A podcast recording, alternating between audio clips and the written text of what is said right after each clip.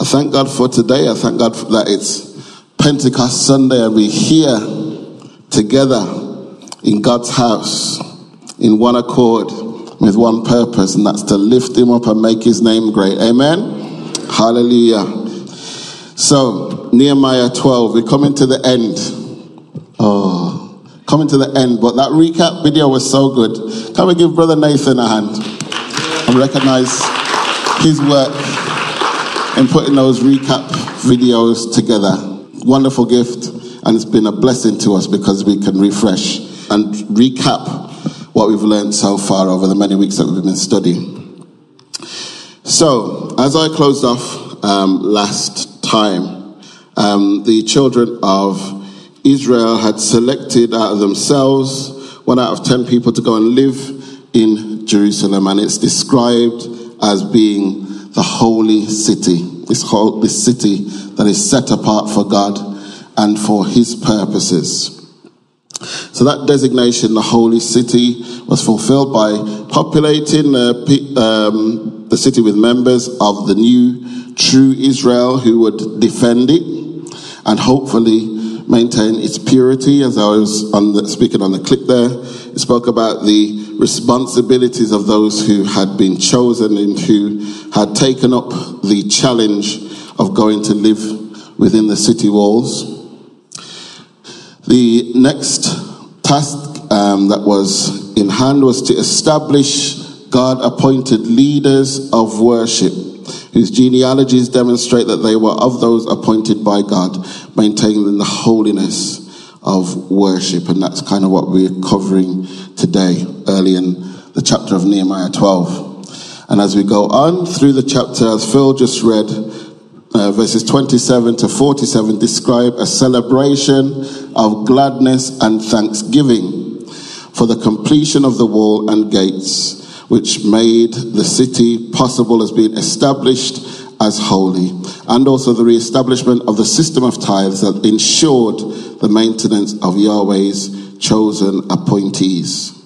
So today is a day when we speak about the celebration of gladness and thanksgiving. But I'm hoping that we're not just going to speak about the celebration of gladness and thanksgiving. I wonder if we've got some worshippers in the house. Yeah. yeah.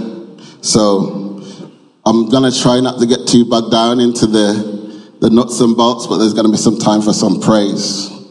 So be on guard. Worship leaders, be on guard. Keep your mics close.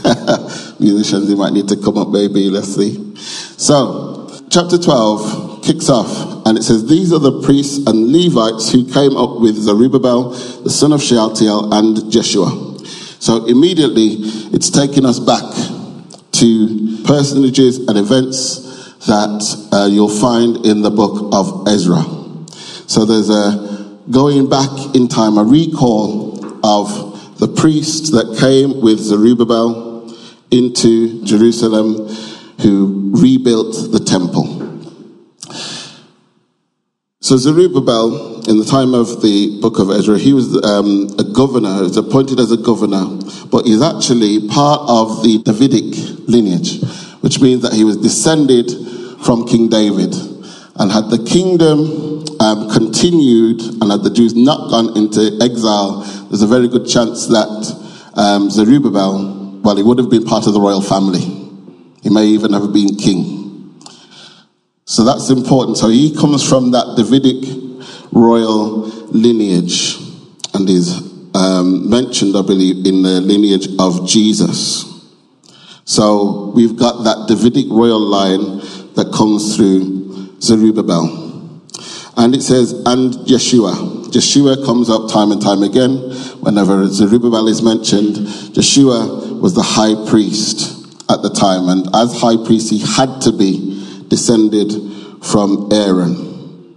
So in those two personages, we see the king or the descendant of the king, the continuation of David's bloodline. And as we know, God promised to David that his kingdom would be established forever. And that is fulfilled in the person of Jesus Christ.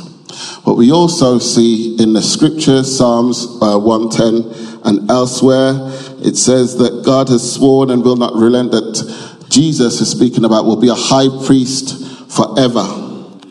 So Jeshua, this high priest that we're talking about here, again reflects back and forth to that eternal priesthood that would be fulfilled in Jesus Christ. So even though Jesus is not here and not mentioned directly, there are references to him. So looking back to what had gone before and also looking forward to what was to come. This is prophetic um, kind of designation of the fact that we're on the right track here, basically. That God has continued, God has kept his people, he's kept his infrastructure in terms of these designated people who will bring forth the Messiah. So these people are in God's plan. There's a continuation of God's plan. Now, if we read through the book of Ezra, we'll see that Zerubbabel um, and his contemporaries were successful in building the temple. Um, however, they were prevented, they started building the wall, but they were prevented from finishing by their adversaries. So they were successful in building the temple, but the wall wasn't finished. So sometimes God doesn't allow us to achieve everything that we want to do in the time that we have. Sometimes God gives us dreams and visions that are bigger than we are able to accomplish. But sometimes we allow us to set the foundations in place. Just like David. David wanted to build a temple. God said no but he allowed him to make the preparations for his son to come forward and to finish the work that he started. So the mentioning of Zerubbabel and Jeshua speaks to those who may have started or initiated the work, but God is fulfilling it through the ministry of Nehemiah and his generation. So it's important for us not to get too disgruntled about what we can't do in our short lifespans but what is, what is important is that we lay foundations, that we speak to our younger, maybe our children or our young people and place in them the vision that we have so that they can pick it up and run with it when we are gone. So don't feel like a failure because you can't do everything, but lay the foundations. Also, as we see in those first few verses, it's recognizing those people, those pioneers, those priests and Levites that came into Jerusalem in Zerubbabel's time, and it goes on to speak about those who come after that, come after Joshua as well. I'm not going to call all the names, but you can read them for yourselves. So God recognizes those people who are pioneers. He doesn't forget them. He doesn't forget our labor. He doesn't forget those things that we have done. We might forget, but God doesn't forget. And what this displays is God's faithfulness. His faithfulness is displayed, displayed through these generations, bearing in mind they've been through exile, they've been cut off. If you um, read at the end of Kings and Chronicles, you'll see what happened to the king. He, his eyes were put out after his sons were killed in front of him, and he was led away into captivity, and it looked as if everything had finished and that it was over and it was done with, and Israel or Judah were done as a nation. It looked like it was all over. But even when it looks like things are over, God has the ability to restore, to bring back, to, to, to cause that which is dead to flourish again. So this is important when we, we read through these names, we celebrate the fact that God's promises are yes, and in Christ they find their amen. Christ was the fulfillment of those promises. Even though they went through exile, they went through persecution, God was faithful to his word, and he was preserved through these names of men and families represented in these verses. So these men, they they're listed, they were brought up, many of them in a time of exile, and they lived through this rebuild period, but they, they lived, and met in some cases, away from Jerusalem, and yet their priestly mantle was not discarded. God didn't revoke their calling. God has a way of preserving us, even sometimes when we're not even in the right place or at the right time. When God speaks to us and when He puts His hand on us, even though we might be far away, God has a way of bringing us back. Amen. I don't know if any of you can testify to that, that God brought you back.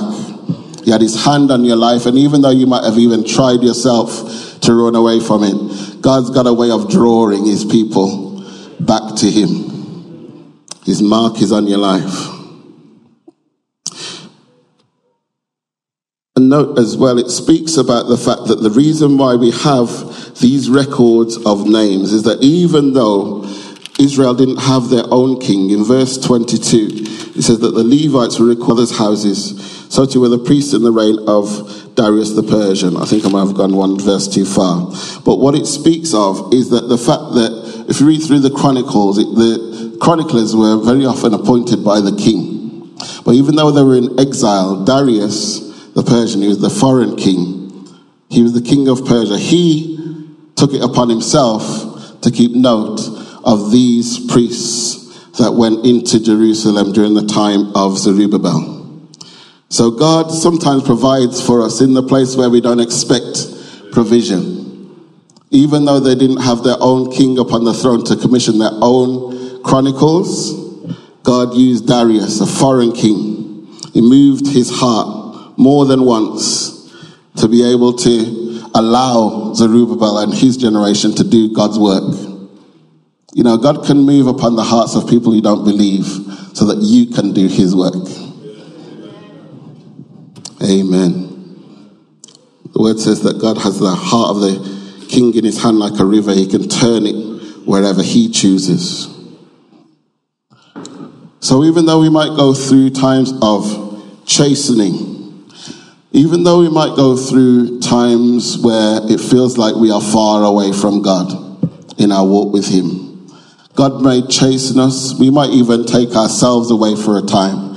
But God is faithful to restore. Often God is just waiting for you to come back or to draw you back.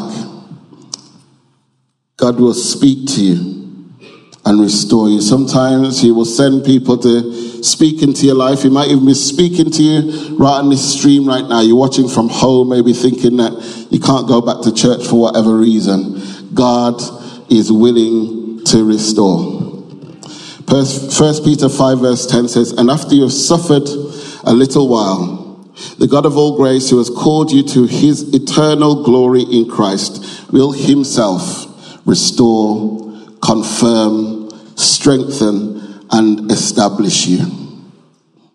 So the God who strengthened these people to build this wall and to build back the temple is able to build you.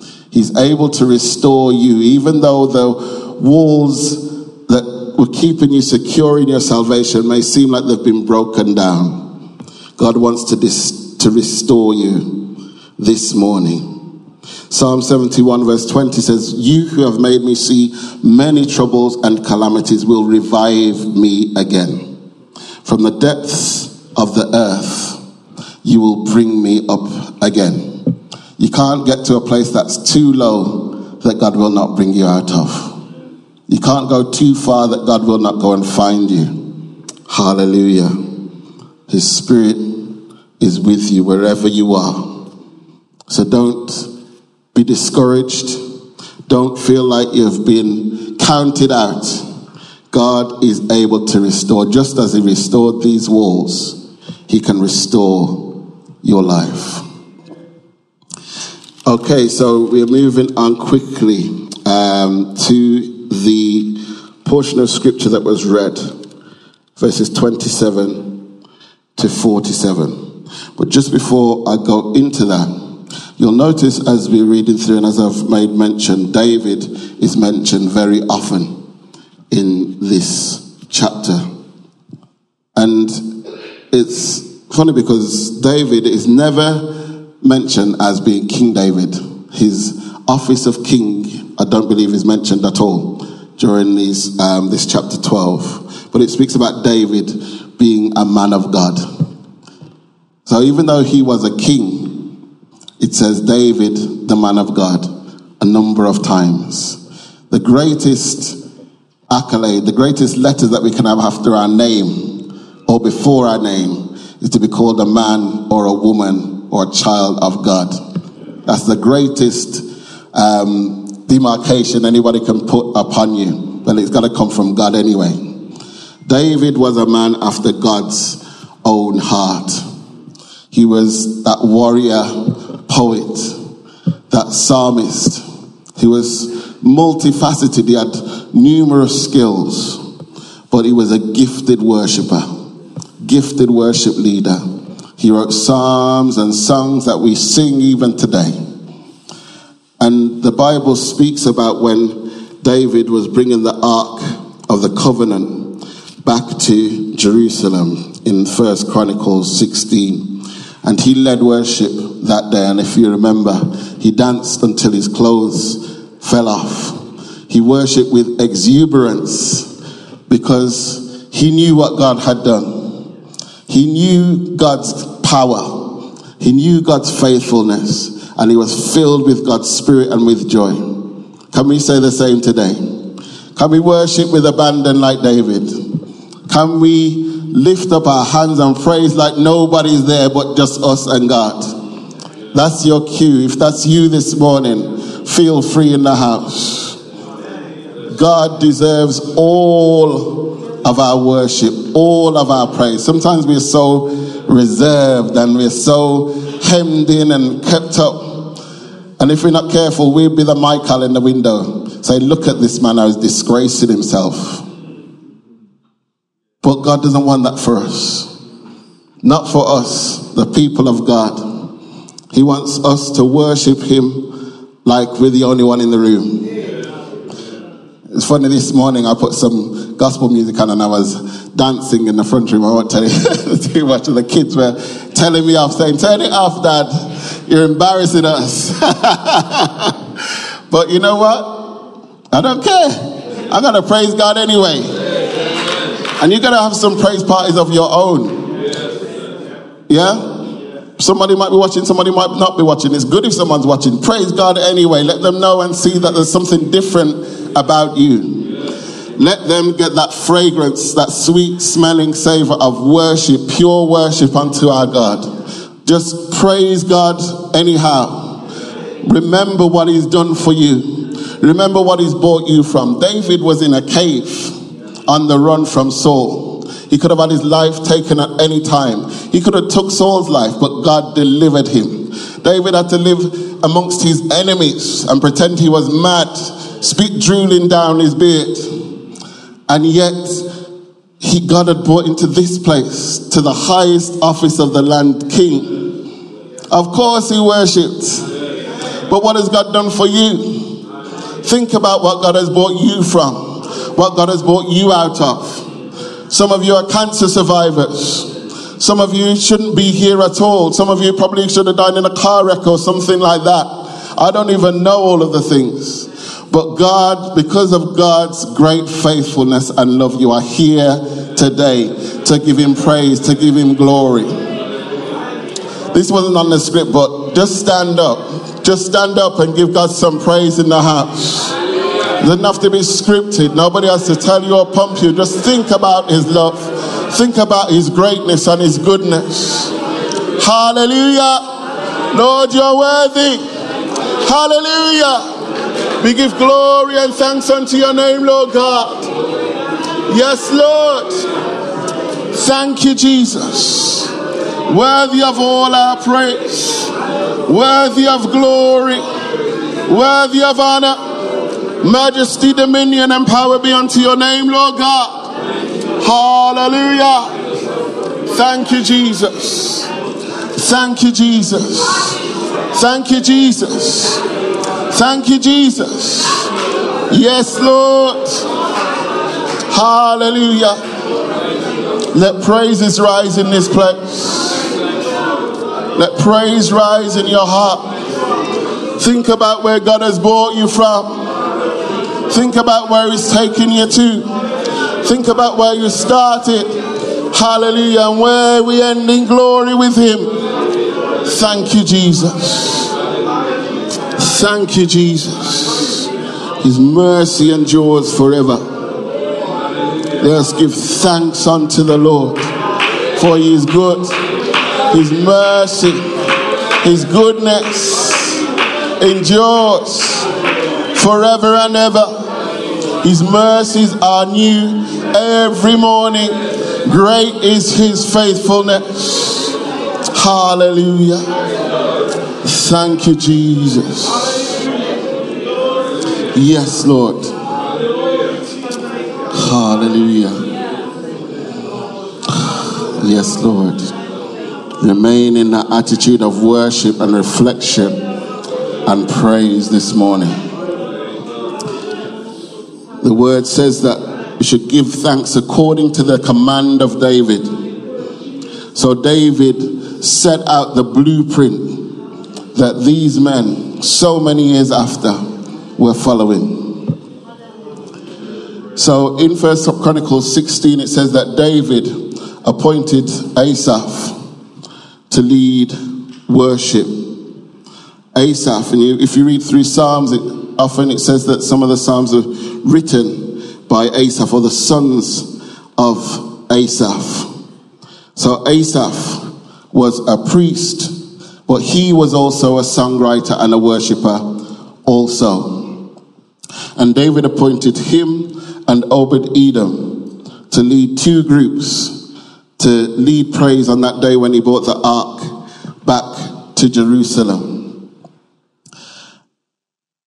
And it's in the Psalms, if we read through the Psalms, we can see the great prophetic inspiration that David had, which was expressed in musical worship. You see, David was a prophet. You can look back at Psalms like Psalm 22 when it speaks about the crucifixion, or Psalm 110 where it speaks about the verse that I just referenced about him being the high priest forever. And there are others where David prophesied or prophesied through his worship. And it wasn't just him, there was Asaph and others. Check out the Psalms, and at the top it will tell you who wrote each one. So there was a prophetic dimension to his worship. And I believe that when we worship God, when we truly worship God in spirit and in truth, there's something prophetic about it. We're making prophetic declarations. When we sing songs like Behold, He Comes, we're prophesying. We're looking back at Jesus' first coming, but we're looking forward to His second. When He comes into Jerusalem, riding on that cloud, shining like the sun this is going to be our year of Jubilee, our year of freedom. We're not just celebrating the Queen and her Jubilee. God give thanks for her life. But we're celebrating the freedom that we have in Jesus Christ, who set us free from the bondage of sin and has allowed us to live life eternally with Him in glory. So David, he initiated new songs of thanksgiving, which he appointed to the priests. And we go on and it speaks about the fact that David had put this into place and that into place. And it's just amazing to me that hundreds of years after David set out these um, schedules of worship or methods of worship that they're being followed again. Who knows what you're going to put into place? what disciplines that you're going to set out that somebody's going to be following years after should Jesus tarry. You have a, we have a great responsibility to those that are coming after us, those of us who have influence and leadership. We are setting out patterns and, and um, programs that people may follow long after we're gone. And this is just mind blowing to me that the fact that they're looking back to David for their inspiration on how they're going to give worship in their present day.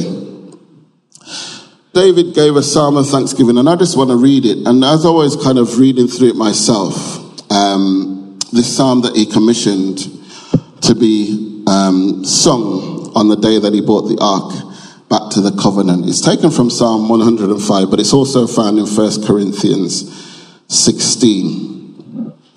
And it says thus, it's reading from verse 8 of um, 1 Corinthians 16. It says, Give thanks to the Lord, Call upon his name. Make known his deeds among the nations. We've got a responsibility to make God's deeds known among the nations. Sing to him, sing praises to him, tell of all his wonders. Glory in his holy name. Let the hearts of those who seek the Lord rejoice. That word rejoice, that's going to come up time and time again as if you read through Nehemiah 12. We're called upon to rejoice, to be joyful, to be filled with God's joy. Because when we're filled with joy, we can't be anxious or fretting or worrying or backbiting or pulling down anybody else. May we be filled with God's joy this morning and always. Going on, verse 11. Seek out the Lord and his strength. Seek his face always. Remember the wonders he has done. I love that. Remember the wonders he has done, his marvels, and the judgments he has pronounced. We were just doing that, weren't we? We were remembering. Looking back at my life, I see all the wondrous things he's done for me, and therefore I thank you, O Lord. Verse 13, O offspring of his servant Israel, O sons of Jacob, his chosen ones. He is the Lord. His judgments carry throughout the earth. He is the Lord our God, and his judgments carry throughout the earth. Sometimes we need to remind ourselves of the fact that God is in control. God is in charge. And the reason why sometimes we get anxious and we get touchy and we start to fret and worry is because we lose sight of the fact that God is in control. He's got it in his hand. We don't have to worry about anything. In fact, the scripture tells us in Philippians 4, verses 6 to 7, not to be anxious about anything. Don't be anxious about anything, but, but in everything, by prayer and supplication with thanksgiving. Make your requests to God. Before that, in verse 4, it says, Rejoice in the Lord always. And again, I say, Rejoice. But I just want to focus on a little bit here where it says, Don't be anxious about anything, but in everything, by prayer and supplication, with thanksgiving. With thanksgiving. Sometimes we're not great at giving thanks, are we? Sometimes we take a lot of things for granted and we act like it's owed to us. And you know, God owes us a favor. God doesn't owe us anything at all. God owes you nothing at all. Nothing at all. But through His grace, He has blessed us. Through His grace, we are here today. He hasn't treated us in the way that we should have been treated but we're here in his house this morning to give him praise, to glorify him and bless his name. This scripture has been going on and on in my mind because I'm I've been conscious of the fact that sometimes I allow anxious worries to cloud my mind. But in focusing on that clause there with thanksgiving. It's enabled me to navigate some issues because when we give thanks to God, it changes our perspective. It changes the way that we think. It changes the way that we see things. You know, sometimes when we're being negative, all we can see is the negativity and everything. And that blocks our praise because we're moaning about the things that should be right and are not right. And I wish this one would get fixed and this part would be done and this and that and the other. But what about giving, what about turning that on its head? Give God thanks for what you have. Give God thanks for what is already in your possession. Give God thanks for life itself after everything that we've just been through, surely every day that we get up and that we can breathe well and that we can go about our business and do our daily tasks, surely that is a reason for us to give God some praise. Hallelujah. give God thanks. And even if you're going through something tough, even though, even if life feels like it's turned and, and everything's getting rough, there's something, even if it's just the lifting up of the hands and just saying, God, I trust you in this. God, even though it feels like I can't see or feel you right now, I know, Lord God, that you're a deliverer. I know that you're a restorer. I know you to be a healer. Hallelujah. And I give you thanks and praise for all that you've done for me. Hallelujah. I'm not going to forget your benefits. Focus on those things that God has blessed you with and praise Him in the midst of your storm. Praise Him through your storm, and you'll be praising Him on the other side of it. Hallelujah. So we must praise with an attitude of gratitude. Worry and worship can't exist in the same place at the same time. If we're declaring that God is in control, that God is King of kings and is Lord of all, then we shouldn't be worried about the sometimes the often very small things that cause us to lose sleep or cause us to think and to go over in our mind. God is in control. He's got it. I don't have to worry. All I've got to do is praise Him and watch Him work. Hallelujah. Praise God. So back to the text, verse 27. It says, At the dedication of the wall of Jerusalem, they sought out the Levites in all their places to bring them to Jerusalem to celebrate the dedication, the dedication of the wall, with gladness both with thanksgiving and singing, with cymbals and stringed instruments and harps. So, note there, they were bringing out the Levites. The Levites don't have any kind of land of their own, they live amongst the people. Some of them live in the city, some of them live in the villages and the towns outside. So there was a calling for the Levites, these priests who would offer up sacrifices to God, who would teach the people, but also who led worship. So they were called to come to Jerusalem to celebrate the dedication, and they were instructed to come with gladness. they were instructed to come with gladness. That's not, not often something that we instruct people to do nowadays, is it? Did we say come? But God doesn't want us to come any kind of a way before Him. You know, in, in, Nehemiah 1, when it speaks about the fact that he went before the king with a sad countenance, I believe we touched on this before. That in itself could have been a capital offense.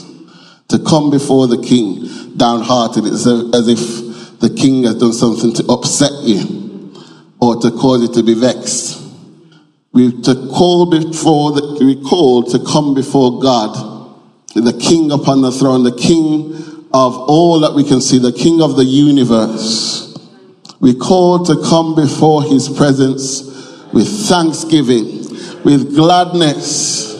So before we come through the doors to worship, we should have a gladness check, right? We should have a joy check. Am I in the right frame of mind this morning? Is there something going on that's bothering me that I need to sort out before I come into his house? Do I need to apologize for some of my behavior? Do I need to reflect and, and just do a check on how I am? Am I feeling anxious? Am I feeling upset? Have I got anything against anybody that I need to just deal with right now before I go into worship? Let's come into his gladness. Let's resolve to come into his presence with gladness. Think about everything that he's done. Think about His goodness, His grace, His mercy. So they were instructed to celebrate with gladness, both with thanksgivings and singing. So this is one for me personally, but it might be for you. Sometimes we sing, and it's as if the word we're singing the words just because we know the song. We, we're going through like muscle memory almost, and we can switch off. But the word says that we should come with thanksgiving and singing. So come with your thanksgiving and singing. Have something in your heart that you're giving God thanks for. Know in your heart your why for worship. Know what your why is. Even if it's the fact that God has got me out of bed today, but I'm sure there's more. There's got to be more. Have in your heart your why. Come with gladness and thanksgiving in your heart. If we can come before an earthly king or queen with gladness, then we must be able to present ourselves before the King of Kings and the Lord of Lords with a smile on our face because of his goodness and mercy. So they were instructed to come with their cymbals and stringed instruments and harps. So it wasn't always in the Bible that the um, praise would be accompanied with music. But on this special, dedicated occasion, the um, Levites were instructed to bring their instruments. And that just made me think that God wants all of us. He's equipped us with gifts and with skills. We've got a wonderful band, haven't we? Skilled musicians who are at the top of their profession, their trade, in terms of musical accomplishments. But what if you can't play? What if, it's what if that is not your forte? What are you going to bring before Him? What is your skill? What is your gift? All of us have got something. Everybody's got something. I was so encouraged last week to see Joel and his illustrations. I didn't know that Joel could draw like that. That in itself is a gift that we can bring to God. What about if you maybe you can't sing? What can you write poetry? Can you even just be an encourager? You know, it doesn't matter how small it might be in your eyes, but God wants all of you. He wants all of your gifts. He wants all of your talents. They're His. He gave them to you. Will you give them back to Him? Will you offer them back to Him? Let's see them because it's just so encouraging to everybody else when we see things like illustrations and art and poetry and all the many things, even people that are just great in business. Let's hear what God is doing in your life. See his inspiration at work in you, in the multifaceted ways in which he blesses each and every one of us. There's more than just what goes up on here on a Sunday morning. Amen? Amen. Hallelujah. Let that challenge you. Verse 28, it says, And the sons of the singers gathered together from the countryside around Jerusalem, from the villages of the Netophathites, from the house of Gilgal, and from the fields of Geba and Azmaveth. For the singers had built themselves villages all around Jerusalem. So these worship leaders, these Levites, they were on call, and they were ready to come when the call went out. So, not just for the designated worshippers or worship leaders, but for all of us, are we on call and ready to come to worship when the call goes out? Sometimes we find any and every excuse not to take part, if we're honest. If we're honest. But let's be on call, ready to receive the word to come to worship. Let us run towards time of worship. I notice that sometimes when we're getting ready for Sunday worship, there's some people that are consistent in coming, and then sometimes it's a bit empty when we start. But let's turn that on its head. What if we're really enthusiastic about coming into the house of God to worship? Because sometimes, let's be honest, we're not that enthusiastic about it, are we? It's like we're coming to church because it's Sunday and we know we've got to come, and yes, we believe, but we're not necessarily as enthusiastic as going to it as we might be, for example, to go and watch Liverpool play, or, to watch our favourite cricket team, or I don't know, to go and visit a friend that we haven't seen for a long time. Sometimes we have to check ourselves to say, where has that enthusiasm gone? And not even with that word, that enthusiasm, it's about God being part of us breathing into us, speaking into us. And on this day of Pentecost, can we check ourselves? Can we check our oil levels in this place? Do we need refilling? Do we need a top up of God's power in our lives? That fire to come into his presence with singing and to enter his courts with praise. Hallelujah. Praise God. Nehemiah 8, verse 10 that says that the joy of the Lord is the strength of the people. The joy of the Lord is our strength. Joy, biblical joy, is found in fellowship with God, knowing who God is, knowing what is done, knowing that He's faithful to His promises.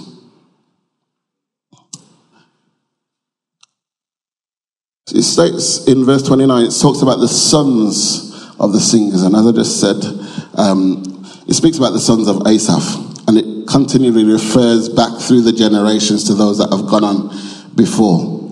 So as I shared this morning, I was worshipping and my kids were telling me to, to behave myself.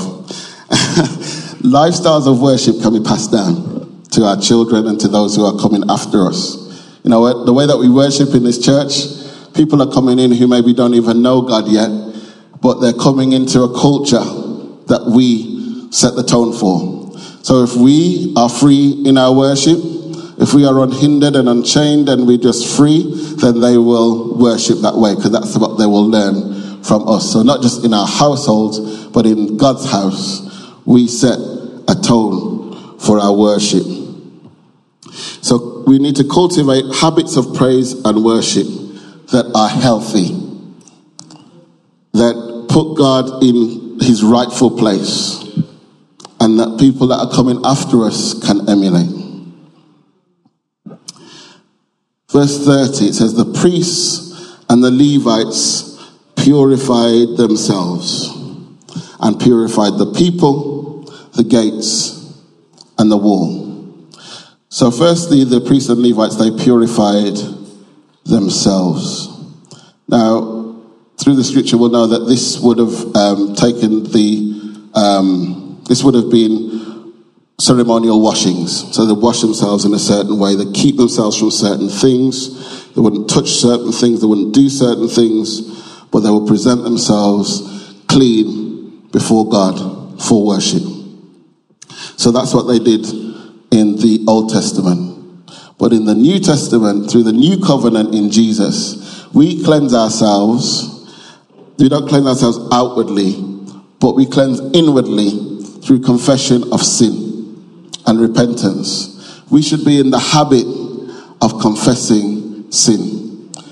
Now, there's nothing that the enemy doesn't like more than when we have sin in our heart and we just ignore it and we push it to the side and we pretend like it's not there and just carry on as if there's nothing wrong. That's a plan of the enemy to hide away those things that are done in the dark.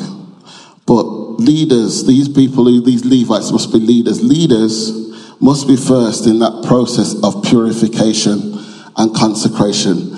And we have to create a space where everybody feels that they can unburden themselves of sin openly and without judgment because we've all sinned. When I say without judgment, obviously sin has consequences. But we have to have a space where people can speak freely about their struggles so that they can come to a place where they can overcome. Sometimes we're very good at hiding, aren't we? Hiding those things that we don't want people to see. And, oh, I'm all right. I'm, you know, brother so and so and reverend so and so. But if we're honest with ourselves, we slip, we fall, we make mistakes.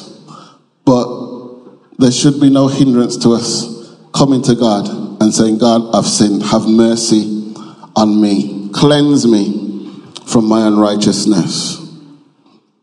We must be um, ready and willing to confess unrepentant sin quickly and have a discipline of doing so.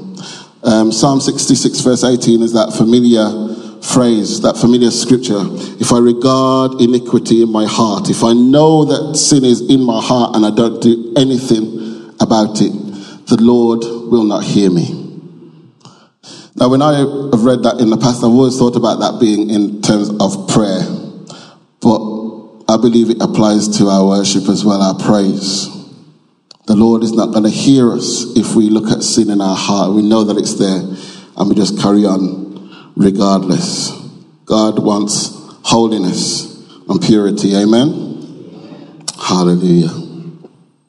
Verse 31 says, So I brought the leaders of Judah up onto the wall, and I appointed two large thanksgiving choirs. So this is Nehemiah. This is him following after the um, prescription by David as to how um, this procession would go.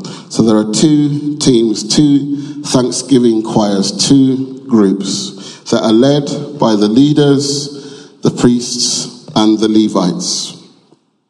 So it said one went to the right hand on the wall towards the refuse gate. And um, there's a little, uh, there's a schematic that I found online. I know that the text is very small. Please don't try and read the text when the image goes up. But it will show you the course that the two groups took. Yes, uh, Sister Margaret, if you can put that on the screen. So there were two choirs. Now that's very small. You're not going to be able to see the writing necessarily. Some of you who got keener sight might be able to. But those two lines represent the two choir groups. So they both start at the dung gate or the refuse gate. And as you can see, the city is set on a hill, and the Temple Mount is at the very top of the hill. So they start at the dung gate and they make their procession up the two sides of the wall as they go up towards the high place, the temple on Temple Mount. So we remember as we um, studied in previous weeks in chapter 4, verse 1 to 3 of chapter 4, it reads this. But when Sanballat heard that we were rebuilding the wall, he became furious, completely enraged, and he ridiculed the Jews. He spoke before his brothers and the army of Samaria, What are these feeble Jews doing? Can they restore it for themselves? Can they offer sacrifices? Can they finish in a day? Can they revive the stones from the heaps of dust and rubbish, even the ones that have been burned? Now Tobiah the Ammonite was beside him, and he said, Even what they are building, if a fox should get upon it, he would break down their stone wall. So the detractors and the haters of what Nehemiah was doing and the people were doing was saying that even if a fox was to climb up on the wall and stand up, the wall would fall down. But here we've got two choirs marching the full length of the wall to the temple with praise, with music and singing. Sometimes our praise is an act of defiance. It's, it's a shout that will cause your enemy to be ashamed of what he has tried to do. It's important that sometimes, you know, we, we stay in these four walls sometimes and we love the comfort of being in the house, but sometimes we have to go out. Sometimes we have to allow the community and even those who are our detractors to see the fact that no matter what the enemy is trying to do, God is in the midst and we're not going to be moved. We're going to continue to worship. The enemy can throw his best at us, and he might have even tried to do that already. But let praise and worship be what we are known for. God is in control. He already established his will. He already has spoken the word that his people would come back. He spoke to Jeremiah. He spoke to Daniel already. And he's accomplishing his work through the work of Nehemiah and um, Zerubbabel, who went before. God's will and purposes are established and will be accomplished on the earth. And this is the bedrock of worship. The consistent choice to place God at the highest place. Note that they were going up the hill to the highest place. They were going to the highest place. We've got to put God in that place in our lives. It's not just about us doing the performative things and the outward things, it's an inward work. Amen? Hallelujah. This wall wasn't built just by the work of human hands, but by God. The fact that they managed to do all of that, that well, when you see the image, all of that in 52 days. 52 days. You know, some of us have probably got extensions on our house that might have taken longer than that, let alone a wall around the city. 52 days, God's hand was in it. Sometimes the things that we do in this house, the disciplines that God has us observe, sometimes they're not very visible. But this wall was visible. And on this day of dedication, the worship and the praise was very visible. We shouldn't always hide and cower in fear. We've been empowered by God's Spirit to worship Him openly and in the confidence that God is our Lord and that He is greatly to be praised. Verse 43 it says, Also that day they offered great sacrifices and rejoiced. That word again, rejoice. For God had made them rejoice with great joy. The women and the children also rejoiced, so that the joy of Jerusalem was heard afar off. When was the last time anybody heard your joy? When was the last time anybody heard your joy? I'm not talking about in church. I'm talking about outside. There's people outside of this place, people who you may interact with on a daily basis that have seen the grumpy and the frowny version of Adrian.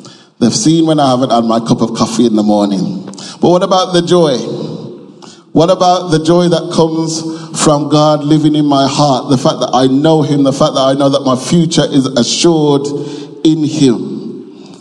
Do people see that in you? Do people know that of you? When was the last time anybody saw your joy?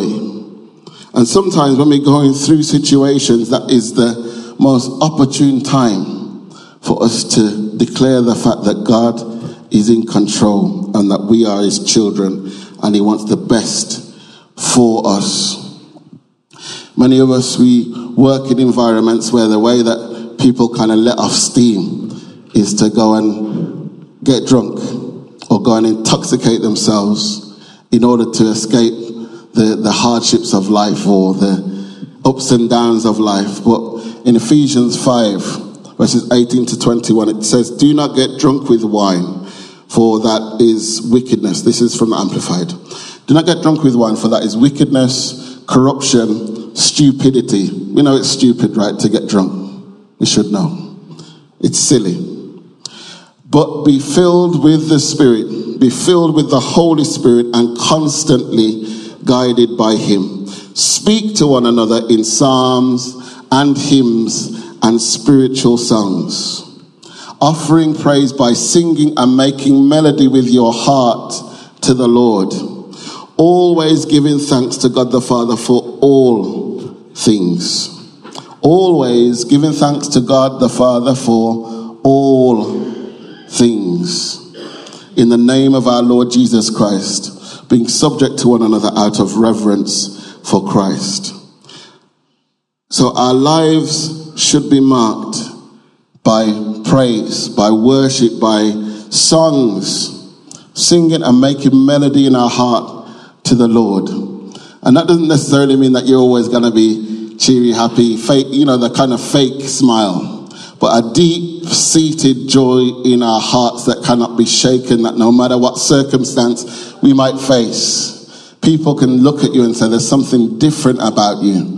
There's some treasure in that earthen vessel. There's something inside of you that no matter what life throws at you, you've got that deep seated joy, that, that anchoring joy that comes from knowing Jesus. Hallelujah. That ability to withstand the trials and the tests of life because that Spirit of God rests upon you and is in you. So we all, that verse that I read from verse 43, we all have a part to play. Not just the leaders, not just the worship leaders. It spoke about the women and the children. At that time, they wouldn't have been involved in worship, but let's just broaden that out. Everybody who's not involved in a leadership position. We all have a responsibility to praise the Lord. Don't just rely on people who have got a designated title and who are up here. And if we're leading, we have to bear that in mind. Our worship shouldn't just be about us up here and everybody down there just spectating and watching. Don't be a spectator. Get involved. Open your mouths, lift your hands, lift your voice, and sing. God wants to hear your praise. God wants to hear your praise. If the Levites and the leaders had sung by themselves, maybe that praise wouldn't have been heard so far. But it was because everybody came together. Everybody in one accord, lifting up voices of praise to God. The word says that they were heard afar off. Those people who wanted to stop the work heard the praise. Those people who were happy about it heard the praise. News would have gone out throughout all of the Persian lands, the lands of those people who um, were occupying the nation. They would have heard about this praise party. So we have an obligation to rejoice, to worship exuberantly, to worship not just within the four walls, to worship not just on a Sunday. Let somebody else see what God is doing in your life. Let your joy, the joy that comes from the Lord, spur you on in worship. Hallelujah. Don't just spectate, but participate. Don't just spectate. You must participate.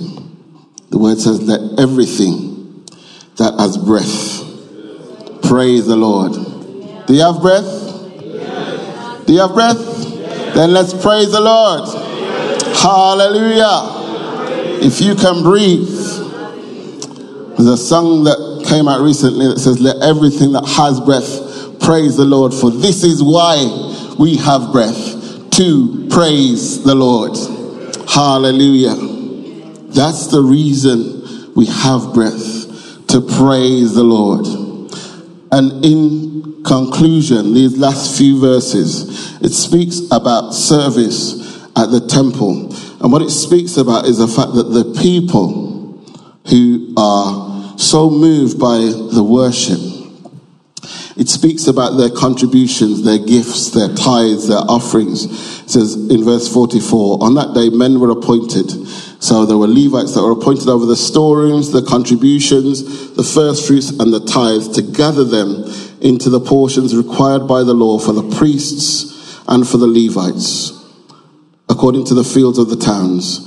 And then it goes on to say, For Judah rejoiced over the priests and the Levites who ministered. So the people were willing to give because they were filled with joy at the, the ministry. They were receiving from the ministry and they were happy to give back to the works of the Lord. And we see a beautiful relationship, a beautiful order take place in those verses where the people are so moved by the ministry of the leadership that they are happy to give into the, the, the ministry.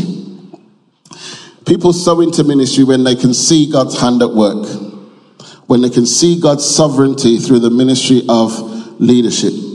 And God provides for his people when we give cheerfully. When we give, God provides, doesn't he? I'm a testament to the fact that God has provided. Hallelujah. And so, in a healthy relationship, in a healthy church relationship. When we are receiving and when we can see God's hand at work, that will inspire us to worship not only in our praise but also in our giving, when we can see God's hand at work in the life of the church. So we need to get that balance right. So, in conclusion, now is the time to worship. As we praise, we declare that God is great and is to be praised greatly. Let's not praise Him out of our reserve. Let's not praise Him out of what we're comfortable to give, but praise Him with all that we have, all that we are. As we praise, we surrender all of our heart, our soul, our mind, and our strength to the Lord, our Creator and our Sustainer. As we praise God, we remember all of God's goodness to us.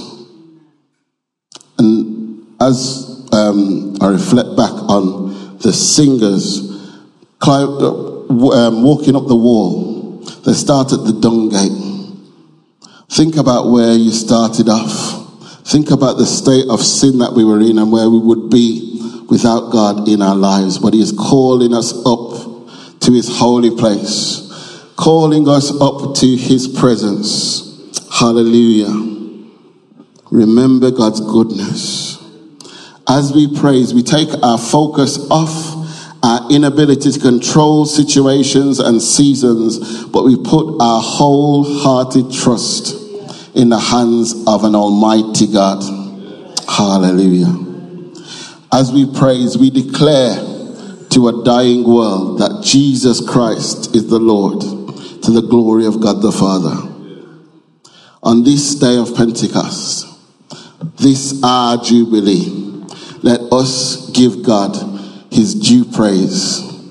He's worthy, amen? Your victory is bound up in your praise.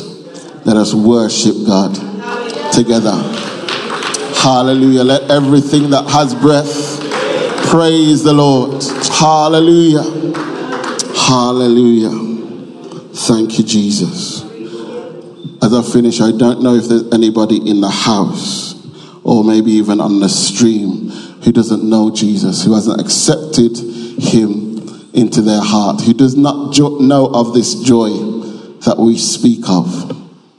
If that is you, now is the time. The altar is open. And if you're in the house today, you don't know Jesus, Jesus who came, lived a perfect life, died for our sin and our shame but rose from the grave.